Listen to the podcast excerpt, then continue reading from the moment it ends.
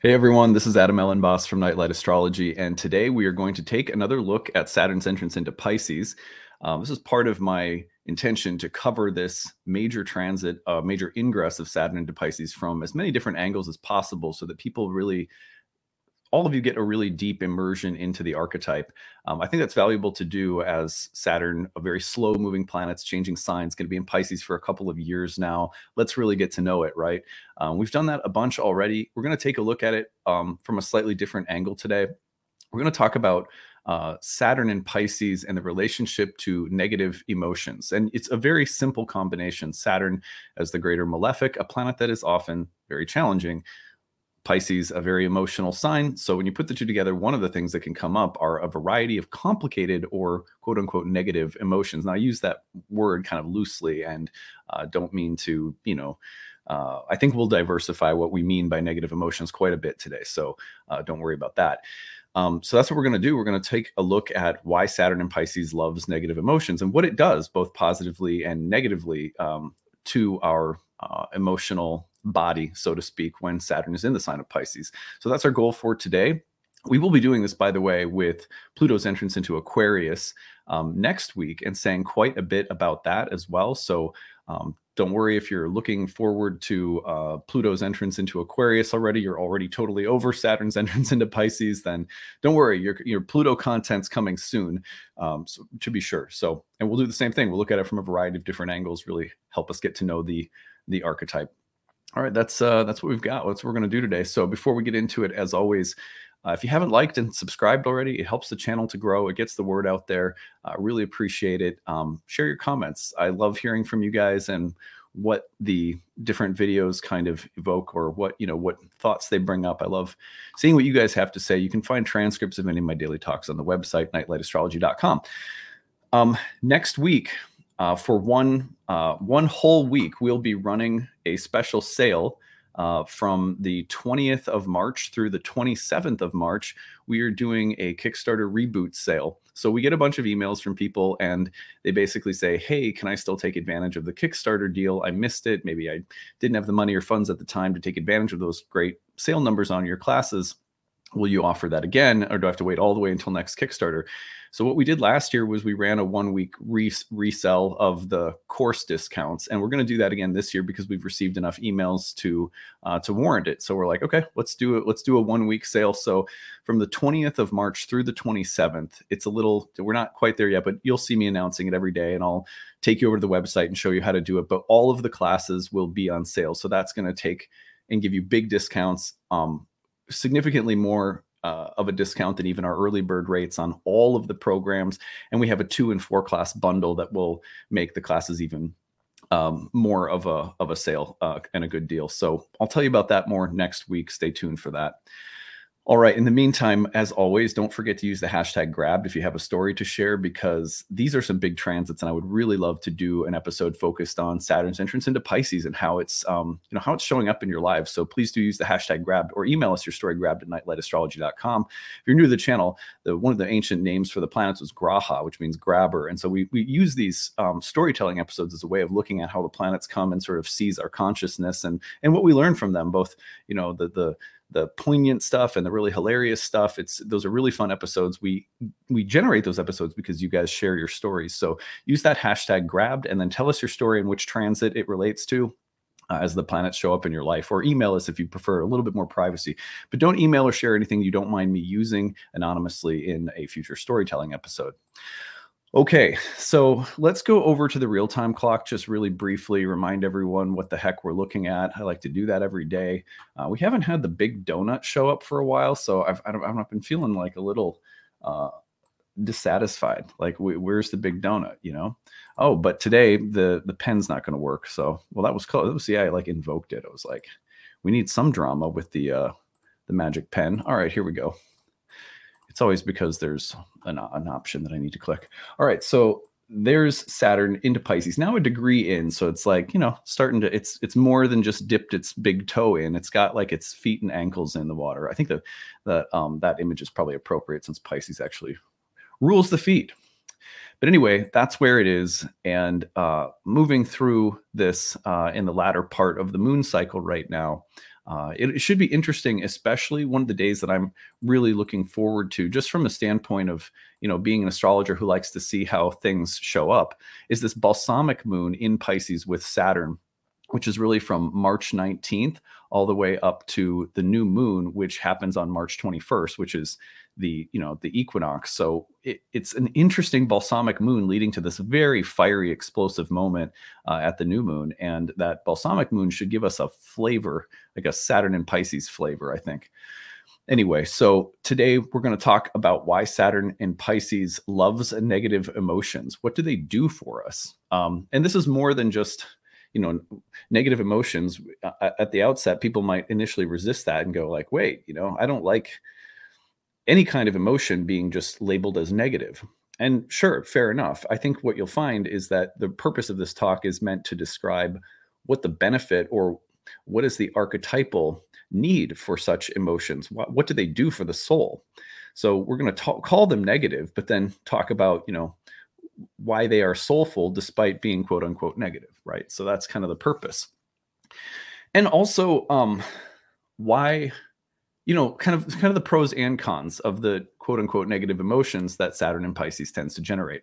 Now, again, where are we getting this basic premise from that Saturn and Pisces has something to do with negative emotions? From the fact that Saturn is associated with melancholy, was the ruler of melancholy, uh, especially when Saturn is in water signs, um, Pisces, uh, Cancer, Scorpio, you'll see that melancholic temperament activated um, for a couple of years. And um, especially people who are already inclined to it, you may feel that a little bit more powerfully.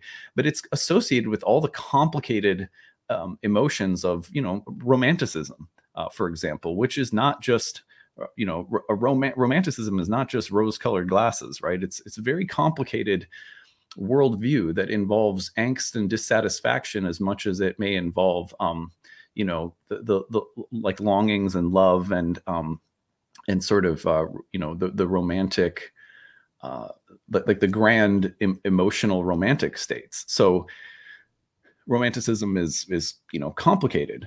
Um and saturn in pisces is going to be uh, among other things associated with all of the heavy and and complex um, it's like a it's like a hurricane of um, emotions, and in fact is associated oftentimes with the way that water can um, erode structures. Right, so Saturn is structure, water is kind of the erosion of structure, um, or the seeping of of water through boundaries, and so there's a, a, one of the common things uh, associated with Saturn and Pisces is the feeling of overwhelm of being overwhelmed of having your normal conscious boundaries sort of overwhelmed. Maybe it's because you know a family member has to live with you for a month right?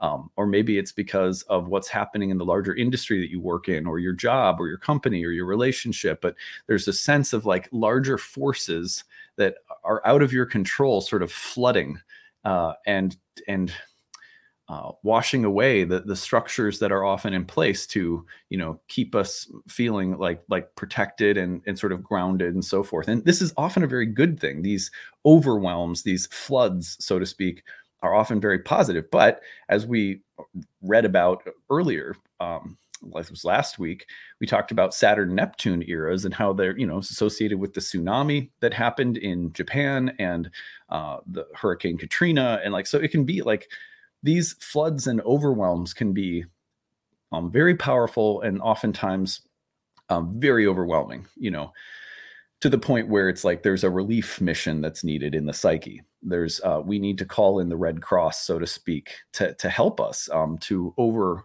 um, to move through um, the, the, the, the waves, you know. So at any rate, I want to talk today about the different kinds of negative emotions associated with Saturn and Pisces and what to watch for, what to be careful of, and also um, what they do for us. So let's get into it. I've got 10 of them.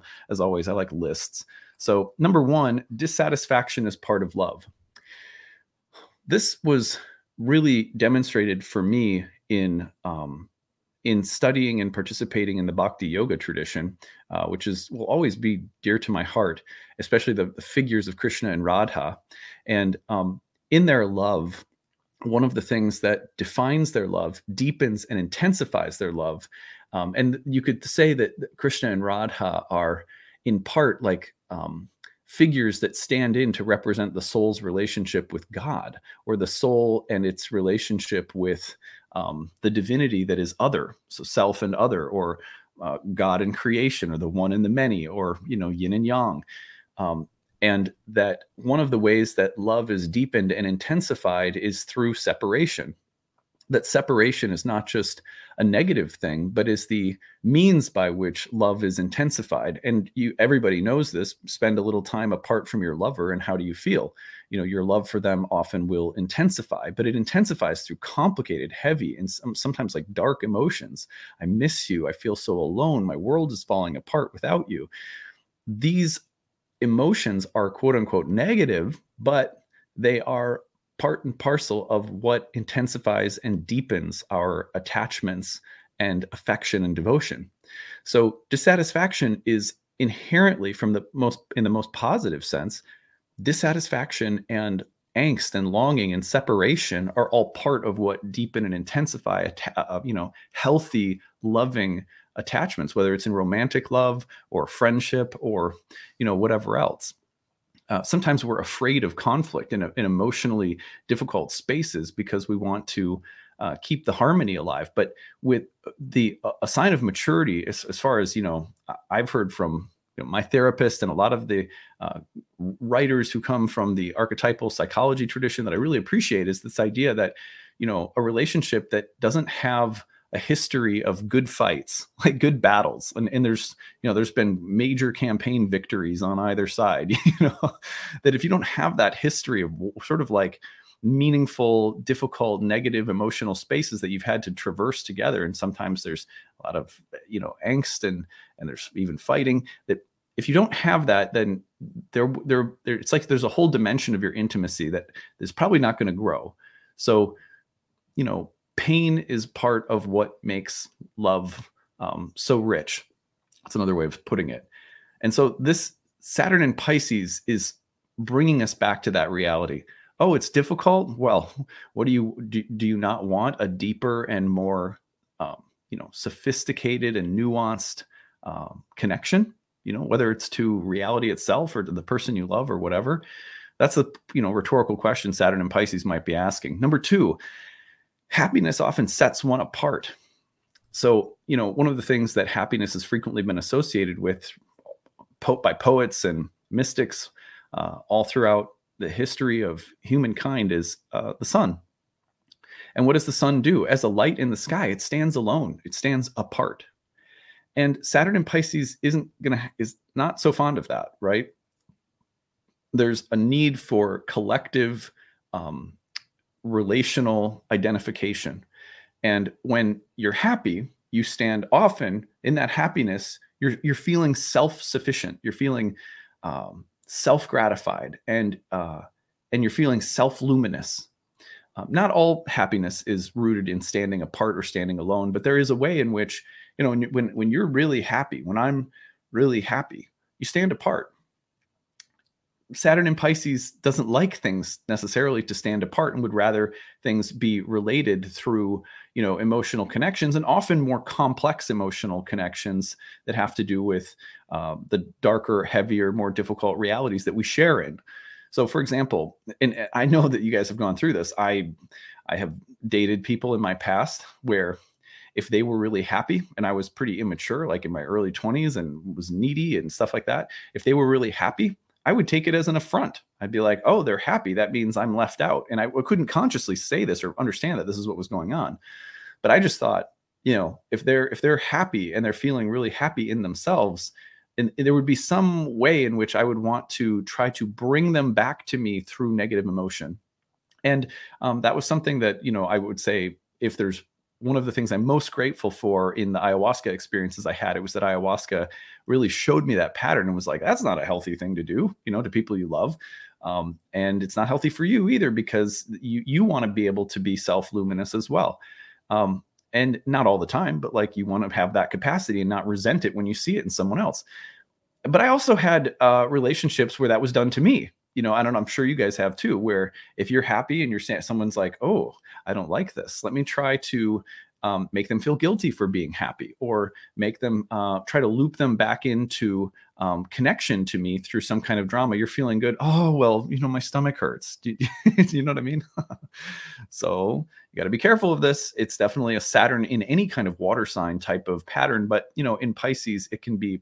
Mm, uh, there can be a way in which it's like you know don't no no don't don't stand apart. Let's let's get into some kind of shared grief here because isn't that nice to be connected? You know? Well misery loves company. And that's not a bad thing because um, we are bound together in the things that we carry together. And that's a beautiful part of saturn and pisces. Uh, it can also make you resent happiness. Number three pain attracts attention. And i don't mean um, you know there are there is positive and negative uh, you know examples of this.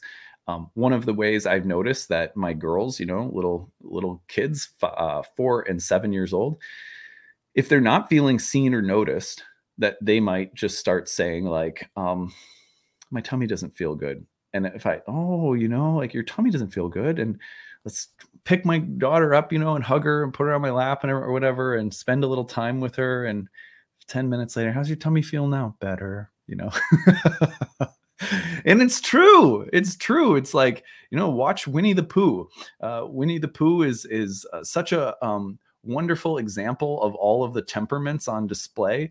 And it's oftentimes like, I feel kind of sad. Um, and why are you sad? I just don't feel joined and connected to anyone. But how does that manifest before we're consciously aware of it? Mm, mm, my tummy hurts. You know what I mean? so, so there's a truth in the fact that our pain is like a little. It's like a little light going off that's suggesting that we want connection and that we need connection and it's painful to not have it but then it can show up in ways that you know it's like it tries to cloak itself well you know please give me some attention and then you know for some people that becomes problematic it becomes a pattern of seeking attention and connection through you know constantly being in need or being hurt or being having a problem or something like that um, you know i would say um, uh, when i, I remember you know um, when i started writing online. The first way in which I ever shared online was there was a thing called Easy Journal. I don't know if you guys remember Easy Journal. And it was like a public space where you could read people's journals. And and I was this was a couple of years before I decided to do an MFA in nonfiction or memoir writing. And um, you know, that that primed me for it because I was writing about my life and experiences, but with with the sense that there was an audience there, which is kind of weird. And I had a journal long before that that was just for me, but then it was like this weird, interesting forum. And of course, like I, my easy journal had back in the day for me, you know, having a thousand people look at it was a huge deal. That was a huge deal to me. And I was like, wow, my easy journal is popular, you know, because I had a you know, somewhat big audience for my easy journal. The people didn't even know who I was. Um, and what what is so interesting about that is that um, I started noticing early on that the that the angstier that I was in my easy journal, the more the better it did, you know. And there's this really interesting quote that I found. I love this quote. I don't know what this is from, but it's from uh, Rob Thomas, Rats Saw God, which I don't know if that's like a book or what. I swear you are the only person I know who makes decisions based on what will provide the best material for a diary. That's a very Saturn and Pisces statement, in my opinion. And it, it's it's like there's a and you you can't blame or be upset at the impulse behind the the the desire to step into some kind of negative emotional state because of how who and what it attracts like you know when you're singing the blues people show up to listen you know you know what i mean and often and share uh, so yeah uh, number four is overcoming pain binds us together with others.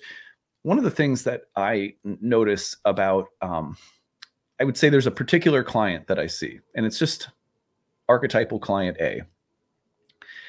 They get married at a very early age, like say 18, 19, 20 years old. They get married at that age and they um, they have to overcome all of the hardships of becoming an adult and they do so with this beloved with their with their lover and then all of a sudden there comes a stage at which your finances are relatively secure you got relatively secure job maybe you got some health care you know you've got your car whatever you, you're you're kind of like okay we're not just struggling to survive and and grow each other up anymore. And th- this client comes to talk with me maybe you know 10 15 years beyond that that era you know and they're saying i just feel like you know we were so connected in the beginning and now we're we're not. And um and so there's this and, one of the things that i'll often say is you know it's interesting how having something having hardships to overcome can be one of the spaces in which intimacy flourishes. Like when you're bound together solving a problem with a lover for 10 years of your life throughout your 20s that binds you together. All of a sudden things aren't as stressful and how do we relate any longer? And it's important to learn how to relate to new new problems that you you know relationships need problems to solve and i know that sounds like well we don't want problems we want to get to a space where we're content and like i don't think so it's like my response is like yeah i mean that's kind of boring I mean, what do you want? Do you want your life to be like a Zen flute music is playing and th- there's all of the drama in the world has been solved? Your bills are perfectly in order, you know? and uh, you know, probably don't have kids if that's the case, right? but you get the point.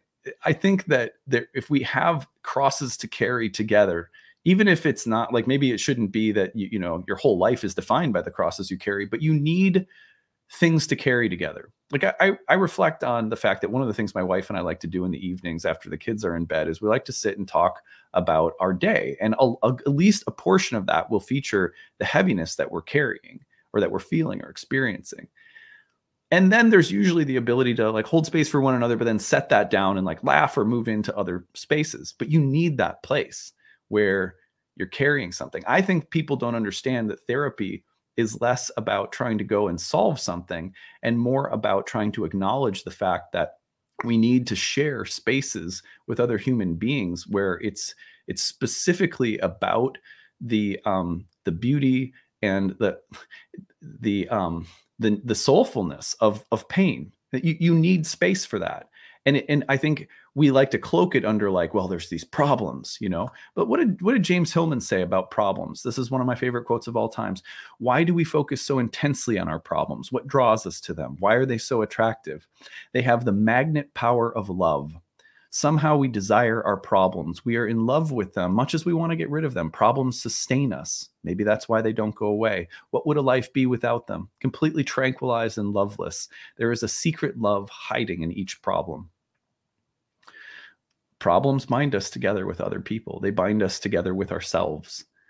Uh, so, you know, p- people ask, like, oh, you know, what when will there be a day when you know all of the problems of the world are solved and we're all like it's like agape and we're all you know holding hands and spinning in a field of sunlight or whatever. And you know i've never been attracted to that personally. I mean there's just too much angst in my soul and too much appreciation for that angst even consciously. I mean what to speak of the unconscious ways in which i'm drawn to those things right? But i just think that we if we could develop a taste for the the reality and the the sort of undeniability of, of pain, suffering, impermanence, complicated, quote unquote, negative emotions, we'd probably do better just by realizing that they're they are a part of things. They're a part of the fabric of life. Number five, saving people makes us feel useful. There's a whole thing about Saturn and Pisces that has to do with broken people or things and the heroic need to, um, you know, to to help and heal and save. And there's an egoic way in which we have to be careful because if we're building our whole sense of being worthy or worthwhile or uh, our you know our, our, self-esteem is rooted in the feeling that i'm a savior i'm a helper i'm a healer you know how many another client a right? Another thing that i see 24 7 is people come into the reading and they say i know that i'm a healer but i haven't figured out how to translate that into making a living yet. And i'm always like you know why is it that like three out of four people it comes in and says um, oh, I, I'm trying to figure out a way to move my career in the direction of being a healer. I think, in, in part, A, I don't think the world really acknowledges or makes a lot of room for people to be giving those kind of gifts, just like it's hard for artists to be recognized and appreciated in the same way that other careers are. Right. So I think there's something just deficient about um, you know the world and its ability to recognize healers and and and helpers. Often our healthcare workers are the most unappreciated right? So and teachers too and you know but people who are naturally have um, a, a, helping spirit are often just undervalued and, un, and, and, and not treated well and not paid well. So there's something to that.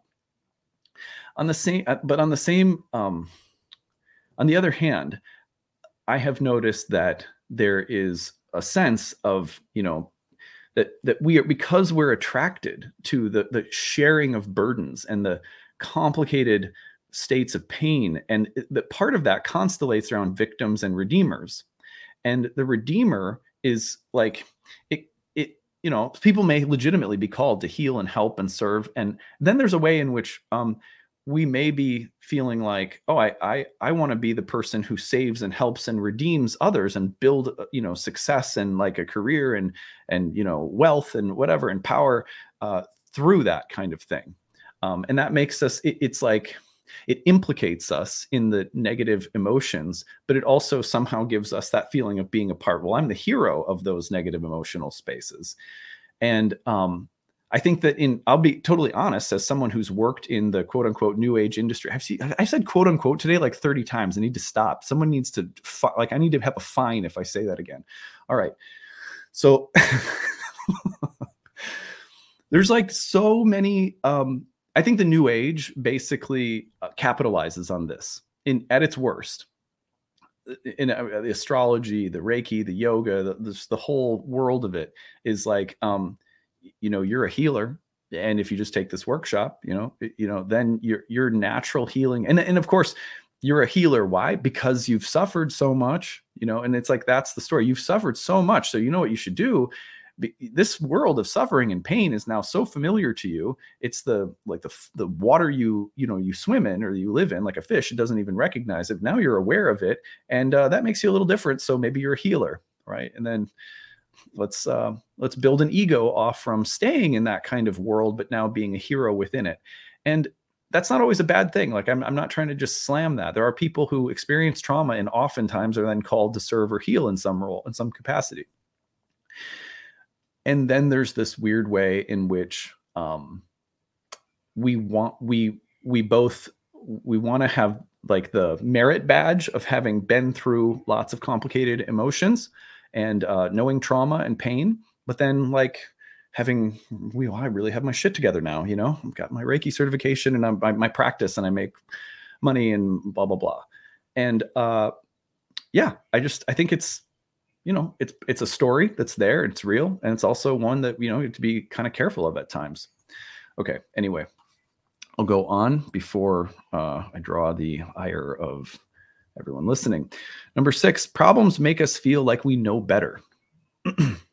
There's a weird way in which uh, if you if there are if you're very aware of problems, right, then you're sitting, you're also like in the analyst chair. You know, it's like, oh, look at all these problems and look at, you know, look at how well I know them. I mean, I will be honest and say that part of my attraction to talking about archetypes in general is that there's something about the familiarity with like all of the all of human drama and the ability to like articulate thoughts about it that you know gratifies my ego um and so and that's not always a bad thing like you know there's a reason that there are people who are you know expert psychoanalysts or expert archetypal psychologists or whatever um a, a familiarity with problems and complicated uh, realities uh, in the human heart uh, grant us a sense of wisdom. And there is a wisdom. Saturn in Pisces is precisely that kind of wisdom uh, the, the wisdom of suffering, the, the wisdom of, um, you know, the, the, the, dramas of the human heart.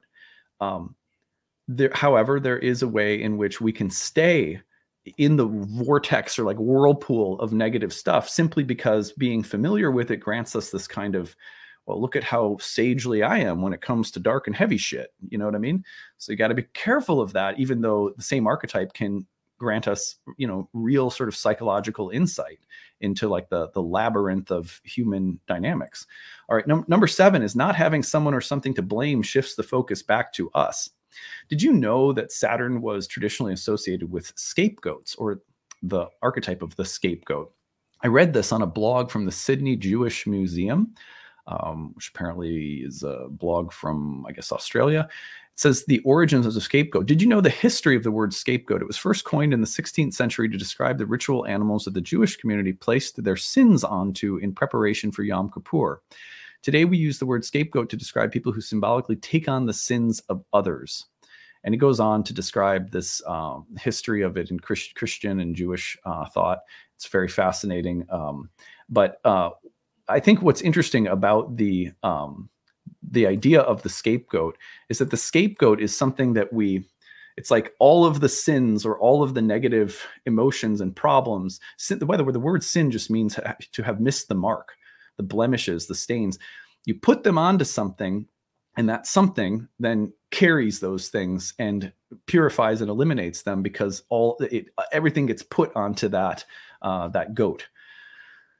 Well um you know that's in in some ways that's it's very human and natural to do that. Like oh i have i'm just naturally as a soul my soul is a, a, complex web of feelings and thoughts and ideas. Some of them are dark and that's just that's just what it is. It's like looking at the world and saying that you know part of the world involves um you know uh animals killing each other and and you know mudslides and like it includes like dark stuff. Well the soul just includes dark stuff. And um at times rather than just owning that there's there's a need to put that onto something else rather than just dealing with the inherent darkness and suffering that is a part of us that we want to place that onto someone or something else. And that can be a problem a complaint um an you know a chronic pattern a person you know what i mean? Uh, um, a culprit that's well, this is to this is what's to blame. This is the problem. So it's very easy. Saturn in, in in pisces can amplify that feeling that someone or something let's put let's place it all on this thing. Um I, you know i'll give you an example. In i i have almost always this is another client like very common thing that i've seen over the years is that someone will come in and there'll be like some kind of environmental irritant but then in while it's a very real irritant like let's say it's mold or it's like black mold in your house or something like that which is like terrible and can cause all sorts of problems for people right? Very real problems. But then i'll notice that sometimes that black mold starts becoming like it becomes the answer to like everything. Like everything becomes about the black mold. And it's a it's a weird thing because the in a sense the black mold is like it's it's like taking over um, and and it's this like it's this it's like a psychic fungus though as much as it is a literal one.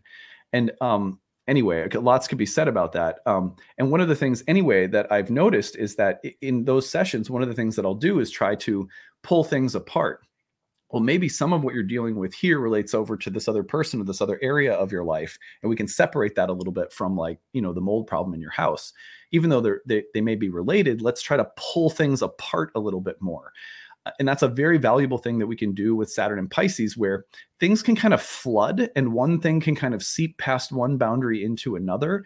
And so um, it's easy for one thing to become blamed, f- like one thing to take on the the problems of everything. Um, and you know, it's easy because then that shifts the focus off from the complexity. Well, some some of the problem is over here, some of it's over here, and some of it's over here. Well, that's harder to identify, especially when you're overwhelmed to do that process of differentiating pain and suffering. So, you know, some people just won't they they won't want to do that. Uh, but but in not doing that, the blame will become sort of like um, you know, it'll shift all onto one thing, just like the scapegoat. Uh, and that's easy and comfortable because it takes the focus off from us or off um off from the difficulty of sort of differentiating carefully differentiating and having some meaningful boundaries to separate out and like like distribute the pain a little bit more intelligently so anyway not having someone or something to blame can shift the focus back to us in a way that's really uncomfortable um, but living with that uncom- that discomfort and trying to work boundaries in and between the different levels of um, pain and problematic emotions is like a sign of intelligence. And that's something that Saturn and Pisces can actually help us with. Uh, anyway, Number eight is guilt and culpability bind us to the drama of the world, no escape. And this is one of the great things about you know co- collective guilt and and everything that Pisces often in, in, entails is that like if you step into the reality of suffering as part of life, as part of reality, then it's not something you're trying to rise above. It's something you're a part of which can bind you meaningfully to the world. And I think that's one of the great gifts of Saturn and Pisces. Um, but also, um, there's a way in which, you know, people always want you to there's a certain group of people that's like they want you to be sucked into the same dramatic news cycle that that they are. And it's like well i don't you know yes there is a world and we shouldn't try to uh, bypass that world. Uh, we should be we're implicated in it right? And so saturn and pisces can draw us into that implication and, and bind us to the world in deeper love especially through the darker elements. Uh, but um, it's also sometimes there's kind of like a guilt and a shame like hey, you should be um, stressed out like I am, you know? All right. Uh, number nine, criticism. Nothing is ever good enough. Uh, this kind of mentality, this romantic, angsty, nothing's ever good enough. Uh, that smuggles romantic idealism into everything. Listen to you ever have people in your life who, when you talk to them, it's like, what's wrong with this, or what's wrong with that, or how could this be better, or you know, uh, this person um, you know th- this is how they kind of don't do it for me or wh- wherever there's someone who's like a critic and always complaining um, and you know just generally dissatisfied one of the ways one of the things that's interesting is that you know with saturn saturn pisces as, as sort of emblematic of that personality that i'm constantly sort of uh, bothered by how everything falls short you know um, that there's often at like the core of that critical dissatisfaction is romantic idealism is a, almost like a perfectionism. And having a little bit more awareness of that dichotomy between criticism nothing ever good enough and sort of the, the perfect romantic ideal and just knowing that they they hang out together. It might seem like one when where one is really loud the other is present. When someone is a, sort of a romantic idealist you know and they're always like always talking about the, the most beautiful, blah, da, da, da, you know, just, just just over the top with their romantic ideations. Probably there's a really intense inner critic nearby, uh, a, a, voice of judgment. Um, and where there also is chronic dissatisfaction, there is like someone looking at the stars somewhere in the soul, like just completely enamored by the beauty of everything, and but nothing can compare. You, you know what I mean? So they go together, and um, Saturn and Pisces should, if anything, can help us be more aware of how closely those two two figures are in the psyche. And then number 10, people who love to cleanse and clean need blemishes. Look, Eh, this is, you know, for me, I, I was like one of the reasons that I finally realized that it was time for me to like I had gotten the message, so I needed to hang up the phone with 10 years of drinking ayahuasca. Was that I realized that cl- cleaning, cleansing, healing, and self work are they don't they don't ever stop. It's it's an activity, you know. It's it's kind of like you're an eternal being who has no beginning and end. And if you want to cleanse and clean and heal, there's an endless amount of smudges, you know, and it can be very satisfying to clean a smudge, get it shining nice and new. But you also have to, you know, realize at a certain point there's there's no end to this. There's no space at which you're like. I think there's um, a, a linear myth of progress that's like, uh, you know, that that's always like covertly present in the desire to cleanse and clean and heal and purify and sage and smudge and you know like all this stuff. Um all things things that i do myself by the way. Uh, but there's uh you know saturn and pisces can be the the chronic um need to heal and clean and purify that doesn't really end and becomes at some point can become almost like like pathological um, I'm broken. Things are, you know, I, I, went to yet another workshop where I dug up my family history and I, you know, it's like more and more and more and more. Um, and, you know, it, it, I think what's important is not that people do or don't participate in cleaning and cleansing and healing, but more that they recognize that it is archetypal, doesn't make them better than anyone else and doesn't necessarily mean that there aren't lots of other ways of, of living a life or of uh, growing or of um, you know um, uh, being spiritual being spiritual does not mean that i am constantly excavating like you know old bones from the past and like processing them or something um, at the same time the feeling of their you know like deep cleansing and healing is a part of Saturn and Pisces. Uh, so, but in other words, the need to clean and cleanse will always go alongside of the awareness of blemishes. They just go together. And I like to think about it more like, you know, some people like to uh, go jogging, some people like to go healing, you know, so, some people like to go, uh, you know, stargazing. Some people like to go smudging and healing themselves.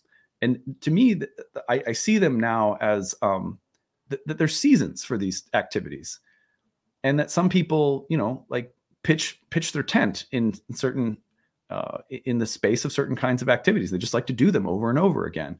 Um, and usually, though, it helps to understand that what we're doing is archetypal.